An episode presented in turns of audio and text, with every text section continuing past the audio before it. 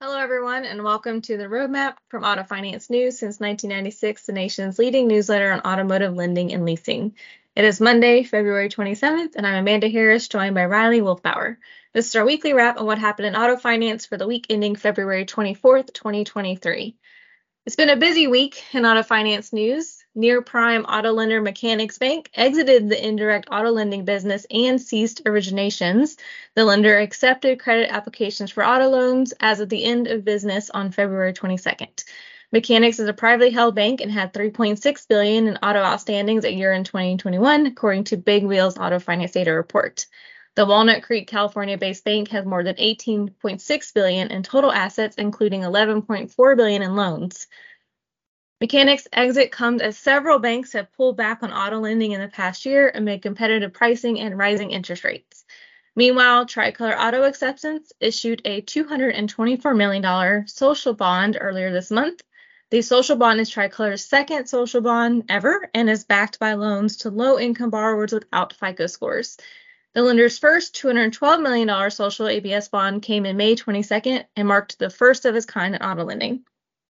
Going forward, each securitization tricolor issues will be designated as a social bond, as the designation is based on the lender's entire platform rather than being transaction specific.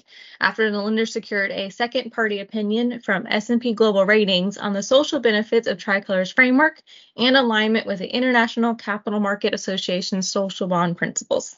Tricolor plans to issue 600 to 700 million in auto ABS deals in 2023, ranging from 200 to 300 million each. And that came from Daniel Chu, chief executive at Tricolor.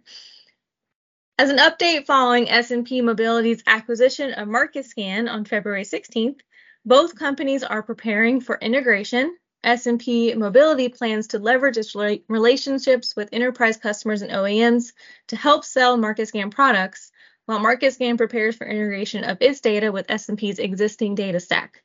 The acquisition was 18 months in the making, with the two businesses starting off in talks about how to bring together the technologies in a way that would be mutual beneficial. Rusty US President and Chief Executive of MarketScan told Auto Finance News that conversations between the companies didn't initially start with looking at an acquisition, but instead were looking for ways to work together. Electric vehicle news Hyundai Motor America is scaling its electric vehicle subscription service nationally through the Evolve Plus program following a 2021 pilot. The Evolve Plus program allows customers to subscribe to Hyundai's Kona EV for 699 per month or the Ioniq 5 EV for 899 per month with a $300 initiation fee. Um, people did tell me that eventually that will include the Ioniq 6, which is coming out soon. Uh, payments include insurance, maintenance, registration, and roadside assistance, all rolled into the monthly payment. And then subscriptions are offered for a minimum of 28 days and allow up to 1,000 miles per month. The description service is a short term alternative to vehicle ownership and does not lock consumers into a multi year contract like leasing does, and subscribers can cancel or renew their subscriptions at any time. The Evolve Plus program is available at eight dealerships in six states, and Hyundai plans to expand into more states by year end. Meanwhile, luxury EV manufacturer Lucid Motors also increased its production guidance for 2023 to a range of 10,000 to 14,000 units after the company met its lower 2022 guidance of 6,000 to 7,000 vehicles.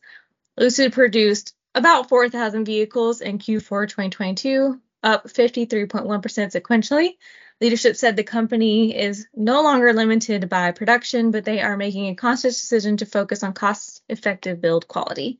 Lucid increased deliveries by 38% during the fourth quarter to 1,931 units, and the company also began making shipments internationally to Europe and Saudi Arabia. Vehicle reservations decreased for the second consecutive quarter, 28,000 vehicles, accounting for 2.7 billion in potential sales. And last week, Riley, you covered Carvana's earnings, so tell us what's going on there. Yeah, so one of the biggest takeaways from Carvana's inventory or Carvana's earnings is that they cut inventory for the second consecutive quarter as they're still trying to deal with the debt following the acquisition of ADESA's US physical auction business. Um, Carvana reduced its inventory levels by 27% sequentially in Q4.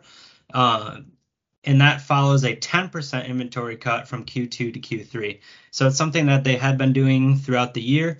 Uh, Chief Executive Ernie Garcia said that their focus on profitability paired with the volume environment and increasing retail de- depreciation rates is what is leading Carvana to significantly reduce inventory so they can focus a little bit more on the profitability side. Um, Carvana also, in to encourage profitability, Carvana also cut its advertising spend by 26% in Q4, and they plan to continue to reduce selling, general, and administration expenses by about $100 million over the first two quarters of 2023. Um, shifting over to what they saw in originations, their originations fell 11.8% sequentially and 25% year over year, totaling $1.5 billion. Um, Carvana's full year 2022 originations came in at $7.2 billion, which was down 1.4% year over year. Uh, Carvana did see less unit sales through, um, throughout the entire year, but they still remain the second largest used vehicle seller in the U.S. for the third straight year. Um, their chief financial officer, Mark Jenkins, noted during their earnings call. Uh, Carvana's retail sales were down 15.2% quarter over quarter, and that's slightly above the industry average of 12% in Q4. Uh, their total sales for 2022 fell 3% and totaled 400, just about $412,000. Um, Carvana said that um, back to inventory, Carvana said that they plan to um, further decline their inventory through the first couple quarters of 2023 to continue to try to get out of the debt that they had on the ADESA acquisition. Makes sense. Great. Thank you, Riley. That about does it for today's episode. Uh, thanks for joining us on the roadmap and be sure to follow us on LinkedIn and we will see you online at autofinancenews.net and here next time.